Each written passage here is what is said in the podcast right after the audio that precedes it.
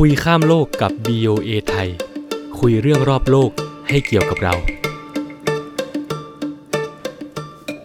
สวัสดีครับ คุณผู้ฟัง ท่านอยู่กับคุยข้ามโลก EP ที่ 26 ครับ อยู่กับผมป้อเยี่ยมยุทธจากกรุงวอชิงตัน เช่นเคยครับ ค่ะสวัสดีค่ะ มินท์วัสมนต์อุจจรินนะคะ อยู่ที่กรุงวอชิงตันเหมือนกับป้อค่ะ อยู่ห่างกันประมาณ 1 เมตรตอนนี้ค่ะ วันนี้นะคะ ท่านผู้ฟังมินท์กับป้อเนี่ยก็จะมาคุยกันเรื่องกรรมสิทธิ์ค่ะ ในปัจจุบันเนี่ยนะป้อก็คือครับเรื่องของการเป็นเจ้าเข้าเจ้าของเนี่ย ว่าเอ้ยเราเนี่ยมีกรรมสิทธิ์มีเป็นเจ้าของอะไรเนี่ย มันเป็นเรื่องที่มีความสำคัญ ช่วงที่เราอัดรายการเนี่ยค่ะ มันก็มีเรื่องหนึ่งที่ไทยที่คิดว่าท่านผู้ฟังหลายท่านเนี่ยก็เคยได้ยินกัน แล้วก็ได้รับความสนใจอยู่พักหนึ่งเลยครับเรื่องไก่ตะเกียบนี่เองเฮ้ยตอนแรกาที่ได้ยินเรื่อง เออ ก็คิดว่าเอ๊ะไก่ตะเกียบมันคืออะไร ตอนแรกใช่ไหมก็นึกว่าเป็นดราม่าเกี่ยวกับพวกอาหารหรือเปล่าใครเป็นเจ้าของสูตรไก่ตะเกียบออฟแต่จริง ๆ มันไม่ใช่ ก็คือเรื่องของไก่ตะเกียบเนี่ยมันก็เป็นเรื่องที่เกี่ยวกับการอ้างครอบครองปรปักษ์บ้านหลังหนึ่งที่อยู่ในกรุงเทพอะอันนี้รบกวนป้อแบบว่าช่วยเล่าเรื่องให้หน่อยว่าเรื่องเรื่องเนี่ยเรื่องไก่ตะเกียบเนี่ยถ้ามันไม่ใช่เรื่องของการแย่งเป็นเจ้าของสูตรอาหารเนี่ยเออมันเป็นเรื่องเกี่ยวกับอะไร ตอนหาข้อมูลอันเนี้ยก็เอออีกแท็บหนึ่งก็คือหาข้อมูลเรื่องไก่ตะเกียบด้วย เพราะว่าตอนที่ผมอยู่ไทยมันยังไม่มีนะอืมยังไม่ค่อย อย่างมากก็มีอาไก่ทอดหาดใหญ่ไก่นู่นไก่นี่อะไรเงี้ยแต่ไก่ตะเกียบยังยังไม่เคยกินนะครับอืมกลับไปแล้วว่าต้องได้กิน เอาล่ะ เล่ารวบๆนะครับ ก็เรื่องนี้เผื่อท่านผู้ฟังที่ไม่ได้ตามเนาะคือเขามีคู่รักคู่หนึ่งที่เขาได้บ้านหลังหนึ่งในซอยรามอินทราที่กรุงเทพเป็นของขวัญแต่งงานจากครอบครัวเขาซึ่งบ้านหลังเนี้ยก็เป็นสมบัติของอากูคนหนึ่งที่เขาก็เหมือนกับครอบครองมานานกว่า 30 กว่าปีแล้วแหละ แต่ว่าไม่ได้เข้าไปใช้ประโยชน์อะไรอะครับ แต่ปรากฏว่าพอเจ้าของบ้านคนใหม่เข้าไปดูบ้านเนี่ย ก็พบว่าเพื่อนบ้านฝั่งตรงข้ามเขาก็ได้เข้ามาต่อเติมทำประตูใหม่ เชื่อมหลังบ้านเข้ากับบ้านหลังข้างๆกันพูดง่ายๆก็คือใช้ประโยชน์จากบ้านหลังนั้นนั่นแหละครับอือฮึซึ่งก็เหมือนจะเคลียร์ไปได้รอบนึงละออกรายการข่าวใหญ่โตเลย คนที่เขาเข้ามาต่อเติมเขาก็บอกว่าเข้ามาดูแลให้ เพราะว่าบ้านมันร้าง ซึ่งโอ้โหทำประตูใหม่ให้ด้วยนี่ผมดูแลใหญ่มากนะครับเอ่อแล้วทีนี้ คือเขาก็บอกว่าเขาอยากจะติดต่อขอซื้อบ้านมานานละ แต่ว่าหาเจ้าของบ้านไม่เจอ แต่ที่บอกว่าเหมือนจะเคลียร์กันแล้วก็คือ พอเจ้าของบ้านเขาเข้าไปดูอีกรอบหนึ่งครับ ปรากฏว่าบ้านเนี่ยมันกลายเป็นว่ามีร้านไก่ตะเกียบทอดมันยึดพื้นที่บ้านอยู่ ก็มีขายกงขายไก่ตั้งโต๊ะ วางขายของอะไรอย่างเงี้ย แล้วก็ติดไวนิลด้วย แล้วก็ประกาศว่ามาใช้งานนานแล้วก็ใช้สิทธิ์ครอบครองปรปักอะไรแบบนี้บ้านนี้เป็นของฉัน มันก็เลยเป็นประเด็นกันอีกรอบครับพี่ อืมค่ะ แล้วก็เรื่องนี้นะ นอกจากจะเป็นประเด็นที่มีการวิพากษ์วิจารณ์เจตนาของคนที่เข้าไปใช้พื้นที่บ้านของคนอื่นแล้วเนี่ยคีย์เวิร์ดของเรื่องนี้เลยอืมเราก็พูดกันมาประมาณ 3-4 รอบแล้ว ตั้งแต่เริ่มจัดรายการมาครับคำว่าครอบครองปรปักษ์ค่ะ หลักๆเนี่ยนะก็คือกฎหมายไทยเนี่ยระบุไว้ว่า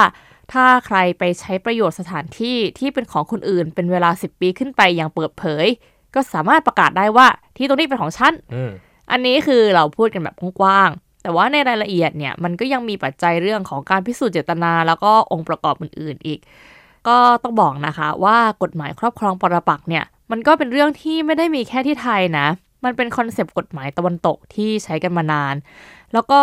อ่าถ้ามาดูในทางของสหรัฐอเมริกาที่มีกฎหมายนี้อยู่เนี่ยมันจะมีคนกลุ่มหนึ่งเรียกว่า squatter ก็คือกลุ่มคนที่เข้าไปใช้ประโยชน์ในพื้นที่รกร้าง แล้วต่อมาก็ประกาศว่า ฉันเป็นเจ้าของที่ตรงเนี้ยอืมแล้วก็คำว่า squatter เนี่ยนะคะ ที่น่าสนใจคือเออเขาเนี่ยอยู่อยู่ที่อเมริกาเนี่ยมานานแล้วนะ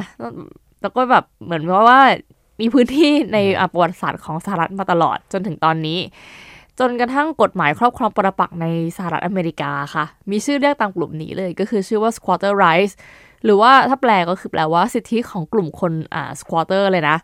ซึ่งในอ่ารายการคุยข้ามโลก episode เนี้ยเราก็จะมาเล่าเรื่องราวของคนกลุ่มนี้ แล้วก็การครอบครองปรปักษ์ในสหรัฐอเมริกาให้ฟังกันค่ะ ครับ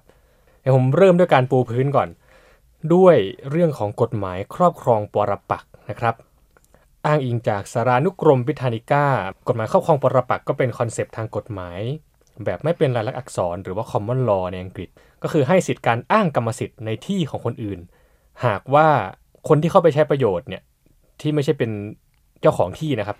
ใช้ประโยชน์มานานมากพอ อันนั้นก็เป็นหลักการคร่าวๆนะครับ แต่ละประเทศที่มันมีกฎหมายเนี่ยในเวลาต่อมาก็มีวิวัฒนาการของมันไปเรื่อยๆ อย่างเช่นทำให้เกณฑ์เวลาในการเข้าไปใช้ประโยชน์เนี่ย เขาเรียกว่าอะไรไปจำกัดเวลาในการใช้ประโยชน์ว่าเท่านั้นเท่านี้ปี แล้วก็มีกำหนดองค์ประกอบว่าคุณต้องทำอย่างนั้นทำอย่างนี้ถึงจะสามารถอ้างสิทธิ์ได้อะไรอย่างเงี้ยครับแล้วในกรณีของสหรัฐเนี่ยรายละเอียดของการที่จะไปเคลมที่ดินของคนอื่นเนี่ยมันก็แตกต่างกันไปในแต่ละรัฐครับ อย่างที่หลายคนรู้ว่ากฎหมายในอเมริกาก็มีกฎหมายระดับส่วนกลางกฎหมายระดับรัฐเนาะอ่าอย่างในบางรัฐเนี่ยต้องใช้ประโยชน์ที่ดินประมาณ 12 ปีบ้าง บางรัฐก็ 15 ปี บางรัฐก็ต้องจ่ายภาษีที่ดิน บางรัฐก็ไม่ต้องก็ได้อะไรอย่างเงี้ยครับ แต่ว่าหลักการโดยรวมก็คือ คุณต้องอยู่หรือว่าใช้ประโยชน์ในที่ดินนั้นด้วยตัวเองเป็นเวลาที่นานพอ แล้วก็ต้องใช้ในแบบที่เปิดเผยด้วยคนอื่นรู้โลกรู้นะครับแล้วก็ต้องมีความต่อเนื่อง ไม่ใช่ว่าแบบว่าจะมามาไปไปเดินผ่านทุกวันอะไรอย่างนี้ก็ไม่ใช่นะครับ แล้วก็ต้องเป็นการใช้ที่ดินตรงนั้น โดยไม่ได้รับการอนุญาตจากเจ้าของที่ภาษาอังกฤษน่าสนใจมากใช้คำว่า hostile อืม hostile ที่แปลว่า hostile takeover ประมาณนั้นปะเออประมาณแบบอืดุดันอะไรอย่างนี้อืมแต่จอืริงมๆไม่ใช่อย่างนั้นคือมันไม่จำเป็นต้องต้องแบบบีบบังคับ ให้เจ้าของเอากรรมสิทธิ์มาให้ก็ได้คำว่า hostile มันเหมือนมันเป็นศัพท์ทางกฎหมายมากกว่าอืมนะครับ รูปธรรมของ concept นี้นะครับ ผมยกตัวอย่าง ประมาณว่า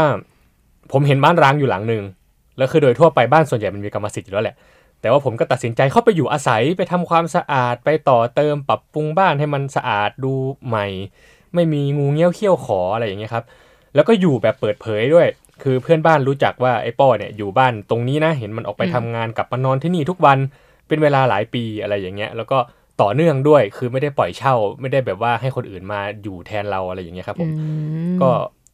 เป็นเกณฑ์ที่อธิบายในเรื่องของการที่จะไปอ้างกรรมสิทธิ์ครอบครองปรปักษ์ได้ครับอันอ่าที่ป้อเล่าให้ฟังขอบคุณมากเลย เป็นหลักการคร่าวๆ เรื่องของการครอบครองปรปักษ์คราวนี้เราเมื่อกี้ เรามีเกริ่นถึงคำว่า squatter อะคราวนี้เราจะมาเจาะกันว่า squatter เนี่ยอ่าเกี่ยวเกี่ยวกับอะไรยังไงบ้าง ก็อย่างที่เกริ่นเกริ่นไปตอนต้นนะคะ squatter คือคนที่อยู่อาศัยหรือว่าใช้ประโยชน์ในที่ของคนอื่น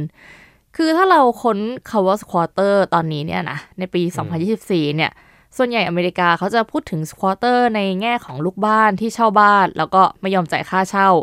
อารมณ์แบบไม่มีไม่หนีไม่จ่ายอืมไม่ต่อสัญญาเช่า แต่ไม่ย้ายออก หรือไม่ก็คนที่อยู่ๆก็เข้าไปอยู่ในบ้านของคนอื่น ที่เขาอาจจะแบบนานๆกลับบ้านมาทีหนึ่งอย่างเช่นบ้านพักตักอากาศตักอากาศหรือว่าเขาออกไปเที่ยวนานไปหน่อย แล้วก็กลับบ้านมาอ้าเจอใครมาอยู่ในบ้านของฉันเฉยเลย คือมันจะเป็นคำที่แบบว่าใช้ในบริบทของการอธิบายปัญหาในสังคมมากกว่า อันนี้คือในยุคปัจจุบันครับแต่ถ้าเกิดว่าเรามองย้อนไปในอดีตเนี่ย การมีอยู่ของ squatter แต่ละยุคเนี่ยก็บอกอะไรกับเราได้มากกว่าปัญหาในเรื่องของแง่กรรมสิทธิ์เหมือนกันนะคะ อย่างเช่น squatter ในสมัยที่ก่อตั้งประเทศสหรัฐอเมริกาเนี่ยในช่วงที่เขาขยายพรมแดนจากชายฝั่งตะวันออกไปทางฝั่งตะวันตก มีกลุ่มคนที่แบบว่าบุกเบิกพื้นที่ แล้วก็ไปแย่งยึดเอาพื้นที่ของชนพื้นเมืองที่เขาอาศัยมาก่อนเอะอะเหตุการณ์เนี้ยเขาเรียกว่า manifest destiny คือในสมัยนั้นเนี่ยคนที่เขามาตั้งรกรากในอเมริกาเขาก็เชื่อว่าเขามีโชคชะตาที่ขีดไว้ว่าฉันจะต้องได้มาตั้งรกรากที่นี่ฉันจะต้องขยายดินแดนออกไปทางตะวันตกให้ได้เคือการไป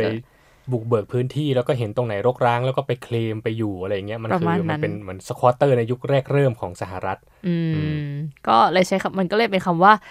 manifest destiny ไงประมาณว่านี่คือ destiny ก็แบบว่าโชคชะตาใช่ไหมนี่คือโชคชะตาที่มันถูกกำหนดมาแล้ว แล้ว squatter ก็เป็นหนึ่งในเครื่องมือในการแผ่ขยายไปอืมอืม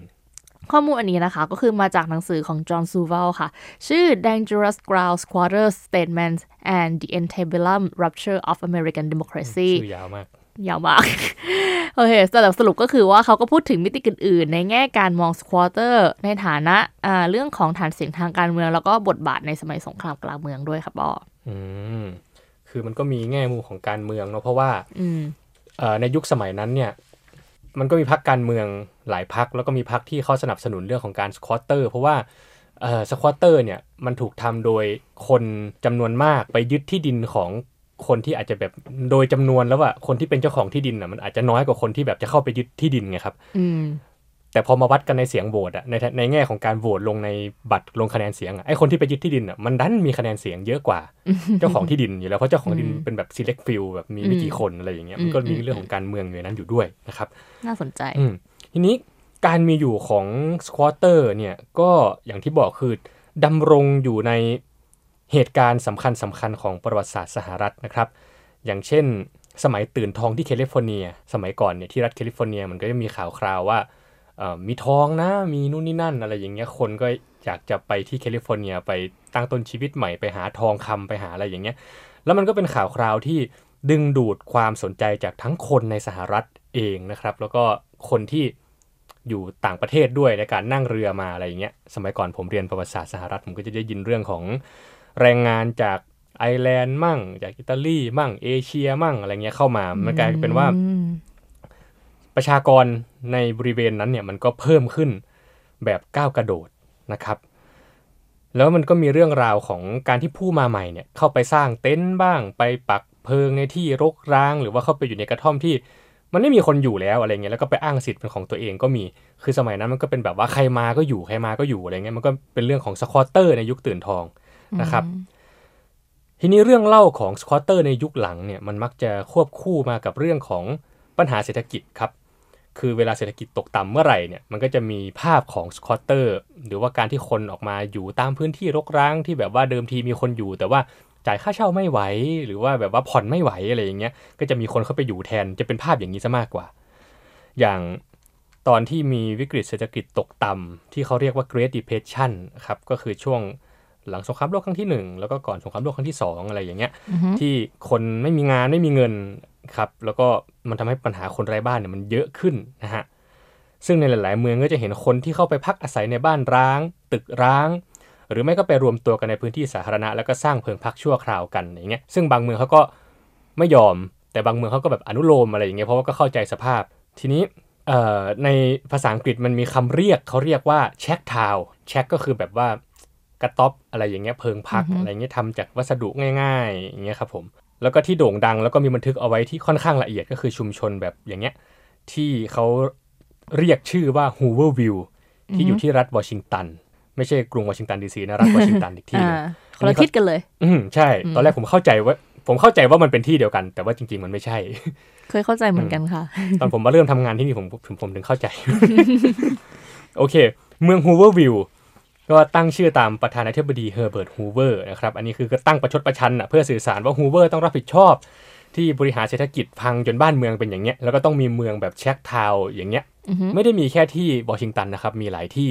คือในวอชิงตันเนี่ยก็มีหลายที่ แล้วก็ที่เมืองอื่นๆในประเทศเนี่ยก็มีอีกเยอะเหมือนกันครับ อันนี้ก็เป็นเรื่องราวของ squatter แล้วก็การเปลี่ยนเขาเรียกว่าอะไร โหมดที่อยู่อาศัยจากการที่แบบมีบ้านอยู่อะไรดีๆ อย่างเงี้ย กลายเป็นคนไม่มีบ้าน แล้วก็พอไม่มีบ้านก็ต้องไปยึดที่รกร้างอยู่เป็น squatter ในเวอร์ชันวิกฤตเศรษฐกิจยุคนั้นนะครับ แล้วก็ต่อมาในยุคทศวรรษ 2000 ที่เกิดฟองสบู่อสังหาริมทรัพย์แตกในอเมริกานะครับที่เรารู้จักกันในชื่อวิกฤตการณ์แฮมเบอร์เกอร์คือช่วงนั้นมันก็แบบว่าอธิบายให้ง่าย ๆ ว่ายังไงดีอะคือแบบไปกู้เงินแล้วก็ไอใบสัญญากู้เนี่ยมันถูกเอาไปขายต่ออืมเพื่อเก็งกำไรอะไรอย่างเงี้ย พอมันปั่นปั่นปั่นขึ้นไปเรื่อยสุดท้ายมูลค่าจริงๆมันไม่มีคนไม่สามารถก็ชำพูดระได้ง่ายๆมันก็ล้ม พูดง่ายๆว่าเป็นวิกฤตอสังหาริมทรัพย์แหละอืมอืมอืมนั่นแหละ พอมันล้มใช่ไหมไอ้ล้มในสังหาริมทรัพย์อย่างเงี้ยก็คือมันหมายความว่ามันมีบ้านจำนวนมากที่ถูกสร้างมาแล้ว แต่ไม่แต่คนที่จ่ายไปแล้วไม่ไม่ไม่สามารถคนที่กู้เงินมาซื้อบ้านอะไม่สามารถผ่อนได้เขาก็เสียบ้านหลังนั้นไป มันก็มีบ้าน unit ร้างเยอะแยะไปหมด ก็ทำให้กลุ่มคนเหล่านี้ครับเขาเข้าไปอยู่ในโซนที่มันรกร้าง อ่าก็เป็น squatter ในยุควิกฤตการณ์แฮมเบอร์เกอร์ ซึ่งในบางกรณีนะครับกลุ่มคนเหล่านี้ก็ทำให้โซนที่เข้าไปอยู่อาศัยที่มันรกร้างเนี่ยมันก็ปลอดภัยขึ้น คือมันก็แห่เข้าไปอยู่อาศัย แล้วก็มันกลายเป็น neighborhood neighborhood หนึ่งอะอืมอืมมันก็แทนที่มันจะกลายเป็นรกร้างว่างเปล่า หรือว่าเป็นแหล่งมั่วสุมของคนติดยาอะไรเงี้ยมันก็กลายเป็นว่าคนจำนวนหนึ่งก็ต่างคนต่างหลับตาข้างหนึ่งแล้วก็ไปอยู่อาศัยใน unit ที่มันรกร้างอะไรอย่างนั้นนะครับ อืมค่ะ คือถ้าเกิดว่าจะมองยาวๆเนี่ยนะ squatter เนี่ยมันก็เป็นเหมือนเหรียญที่มีสองด้านนะ คือด้านหนึ่งเนี่ยโอเค มันก็เห็นชัดแล้วว่า ก็เป็นปัญหาสังคมที่ไปยึดที่ของคนอื่น หรือไม่ก็สร้างความเดือดร้อนรำคาญในที่สาธารณะ แต่ว่าในอีกด้านหนึ่งเนี่ยการที่อ่า squatter เนี่ยเขามีอยู่ได้เนี่ยมันก็เป็นการสะท้อนถึงปัญหาเรื่องเศรษฐกิจในภาพใหญ่เหมือนกัน อย่างเช่นที่เมืองฮูเวอร์วิลล์ที่อ่าปอเล่าไปเมื่อกี้มันก็สะท้อนปัญหาถึงความเป็นธรรมในทางสังคมได้เหมือนกัน ในยุคหนึ่งเนี่ยนะคะ การเข้าไปอาศัยในบ้านหรือว่าพื้นที่ร้างเนี่ยก็เป็นหนึ่งในเครื่องมือเรียกร้องความเป็นธรรมทางสังคมด้วยนะอืมอย่างเช่นในทศวรรษที่ 1980 ถึง 1990 เนี่ย มีกลุ่มชื่อยาวนิดหนึ่ง Association of Community Organizations for Reform Now หรือว่าชื่อย่อคือ ACON ไม่ใช่ไม่ไม่ไม่ไม่ไม่ใช่ลูกโกกนะ ไม่ใช่ลูกสนกำลังจะบอกว่านักร้องหรือเปล่า ไม่ไม่ใช่ไม่ใช่ อ่าชื่อคือ A C O R N Acorn ที่มีสมาชิกทั่วประเทศเนี่ยหลายแสนคนเลยจากครอบครัวชนชั้นรายได้ปานกลางถึงรายได้ต่ำกลุ่มเอคอนเนี่ยค่ะเขาก็ประกาศว่าจะเขารณรงค์ให้คนเข้าไปอยู่ในบ้านหรืออาคารร้าง แล้วก็ปรับปรุงต่อเติมให้มันอยู่ได้มันก็เป็นหนึ่งในแคมเปญการสื่อสารที่เรียกร้องให้คนมีรายได้น้อยเนี่ยเข้าถึงที่อยู่อาศัยได้ง่ายขึ้น แล้วก็เป็นส่วนหนึ่งที่ทำให้มีกฎหมายจากรัฐบาลกลาง ให้คนสามารถซื้อบ้านของกรมการเคหะ และการพัฒนาเมืองของสหรัฐได้ง่ายขึ้นค่ะ อืม ที่น่าสนใจก็คือว่าการเข้าไปอยู่อาศัยในบ้านร้างอย่างเงี้ยครับมันเคยเป็นเครื่องมือในการที่ประชาชนจะขยายที่อยู่ตัวเองจากฝั่งตะวันตกไปตะวันออกใช่ไหมแล้วก็เคยเป็นเครื่องมือที่เอาไว้เอาตัวรอดในตอนที่เศรษฐกิจมันไม่ดีพอเวลาผ่านไปตอนนี้มันมันมีช่วงหนึ่งที่ถูกใช้เป็นการเรียกร้องความเป็นธรรมทางสังคม และที่น่าสัศจรรย์ก็คือว่า มันไม่ได้เกิดขึ้นแค่ที่สหรัฐนะครับ เรื่องนี้การที่ แบบเข้าไปอยู่ในบ้านร้างอะไรอย่างเงี้ยมันเกิดขึ้นในยุโรปเหมือนกัน ที่มีการพูดถึงกันเยอะก็จะมีกรณีของประเทศเนเธอร์แลนด์นะครับที่ส่วนหนึ่งก็เกิดจากปัญหาการเข้าถึงบ้านเลยที่อยู่อาศัยน่าสนใจมันเหมือนกันก็คือสุดท้ายก็คือคนก็บอกจ่ายไม่ไหวอะเข้าถึงบ้านยากเหลือเกินอะไรอย่างเงี้ยอืมก็ต้องใช้วิธีนี้แล้วก็มันก็แง่หนึ่งมันก็เป็นการเอาตัวรอดอีกแง่หนึ่งก็คือแบบว่าการส่งสัญญาณว่ามีปัญหาบางอย่างเกิดขึ้นในสังคมนะครับอืมเอาล่ะ ไล่เรียงมาถึงตรงนี้ ทัศนคติของการครอบครองปรปักษ์และการเข้าไปอาศัยและเคลมบ้านคนอื่น ในปัจจุบันนะครับก็เปลี่ยนไปอยู่นะครับ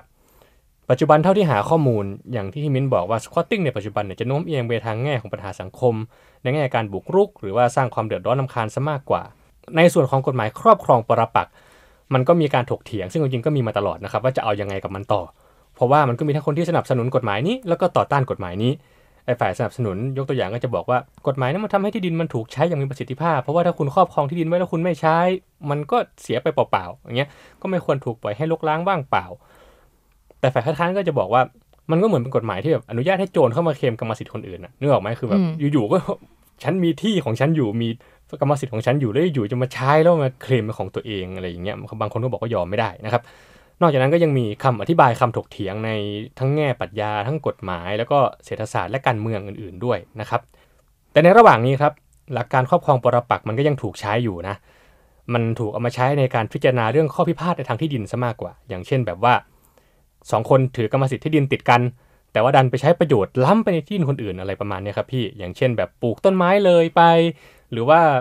ตีกำแพงแล้วมันเลยไปไม่กี่ฟุตไม่กี่นิ้วอะไรอย่างเงี้ยครับ ผิดไปจากรังวัดนิดหน่อย หรือในบางกรณีแบบอย่างปี 2005 อย่างเงี้ยที่มีที่ดินติดกันใช่ไหมแล้วคนที่ถือครองที่ดินผืนหนึ่งเนี่ยเขาบอกว่าเขาอยากจะขาย แต่ปรากฏว่ามันขายไม่ได้ เพราะว่าไอ้คนเจ้าของที่ดินแปลนข้างๆเนี่ย มันดันสร้างคอกเลี้ยงแพะพี่อืมแล้วคอกเลี้ยงแพะเนี่ยมันกินที่ดิน เข้ามาที่ดินของอีกคนหนึ่งอะครึ่งหนึ่งเลยนะ แล้วบังเอิญว่ามันใช้มานานมากแล้วด้วย แล้วก็ไม่ได้แบบหืออืออะไรอย่างเงี้ยสุดท้ายก็คือแบบก็ต้องเสียครอบครองปรปักไป มันเป็นเรื่องของการเอามาใช้ในแง่ของการเกิดข้อพิพาททางที่ดินซะมากกว่า ส่วนเว็บไซต์ให้ความรู้ทางกฎหมายต่างๆเนี่ยก็เขาก็แนะนำวิธีเลี่ยงการถูกเคลมที่ดินอยู่นะครับทั้งในแง่ของการที่จะเกิดข้อพิพาทของเพื่อนบ้านที่มีที่ดินติดกันด้วย แล้วก็ในแง่ของสควอตเตอร์ด้วยเพราะตอนนี้สควอตเตอร์จริงๆมันก็ยังมีมาให้เห็นในข่าวเรื่อยๆนะครับ เขาก็ยกตัวอย่างวิธีการหลีกเลี่ยงก็คืออย่างเช่นทำป้ายห้ามบุกรุกอะไรอย่างเงี้ย หรือว่ามันกลับไปตรวจบ้านหรือที่ดินที่ไม่ได้แบบว่าใช้ประโยชน์หรืออยู่อาศัยอย่างเงี้ยครับหรือว่าจะตรวจสอบผังที่ดิน อันนี้ก็คล้ายๆกับที่ไทยที่เคยได้ยินเหมือนกันว่าแบบเออถ้ามีที่มีทางมีบ้านที่ไม่ได้อยู่ก็มันหมั่นไปเช็คไปดูบ้างนะครับ ก็อย่างที่เนี่ยแหละเกิดเหตุไปที่ไทยที่เรายกมาเป็นต้นเรื่องล่าสุดก็มีลักษณะอย่างนั้นนะเนาะ เรื่องของ squatter ที่เรามาพูดคุยกันวันนี้เนี่ยนะคะป้อก็เป็นอีกหนึ่งเรื่องราวที่เราหยิบมาเล่าให้ฟังกันจากทางฝั่งนี้ ซึ่งมันก็เป็นเรื่องที่มีสองแง่แหละทั้งเป็นในเรื่องของการด้านหนึ่งก็เป็นเรื่องของการครอบครองปรปักษ์กรรมสิทธิ์เป็นเรื่องของการเอ๊ะเธอแอบไปอยู่ในที่ของชาวบ้านหรือเปล่า แต่ว่าถ้ามองในอีกมุมหนึ่งเนี่ยก็ขอพูดอีกครั้งหนึ่งละกันว่ามันก็สะท้อนถึงปรากฏการณ์ทางสังคมว่า เออเนี่ยหรือว่าการที่ต้องมีคนการที่มันเกิดเหตุการณ์ครอบครองปรปักษ์เนี่ยเพราะว่ามันมีปัญหาเรื่องของอสังหาริมทรัพย์ที่มันอ่าเข้าถึงที่ประชาชนเนี่ยเข้าถึงครอบครองกันได้ยากขึ้นก็เลยต้องมีการเหมือนกับว่าแฮปที่ของชาวบ้านมา ค่ะแล้วก็หวังว่าท่านผู้ฟังนะคะ อาจจะได้อ่าความรู้ในเรื่องของการครอบครองปรปักษ์แล้วก็เรื่องของสควอตเตอร์ที่สหรัฐอเมริกากันไปบ้างไม่มากก็น้อยค่ะ อันนี้ก็เป็นอีกหนึ่งเรื่องราวที่เราเรามาคุยข้ามโลกกันเป็นเรื่องของในสหรัฐที่สะท้อนแล้วก็เป็นเรื่องราวในอ่าอ่าในลักษณะที่คล้ายกับอ่าเหตุการณ์ที่เกิดขึ้นที่เมืองไทยนะคะ และนี่ค่ะก็คือคุยข้ามโลกตอนที่ 26 นะคะ พบกับพวกเราค่ะได้ในพอดแคสต์ช่องทางต่างๆนะคะ ทาง YouTube และเว็บไซต์ voa thai com อย่าลืมค่ะ กดติดตามเราในทางช่องทางโซเชียลมีเดียและกดเครื่องหมายกระดิ่งใน YouTube เพื่อให้ระบบเตือนท่านตอนที่คอนเทนต์ของเรามาด้วยค่ะ นอกจากนี้นะคะ เราก็มีรายการพอดแคสต์อื่น ๆ ด้วยนะคะ นอกจากรายการคุยข้ามโลกค่ะ อย่างเช่น รายการสอนภาษาอังกฤษไปลองฟังกันได้นะคะ แล้วกลับมาพบกันในครั้งหน้าค่ะสำหรับวันนี้ สวัสดีค่ะ สวัสดีครับ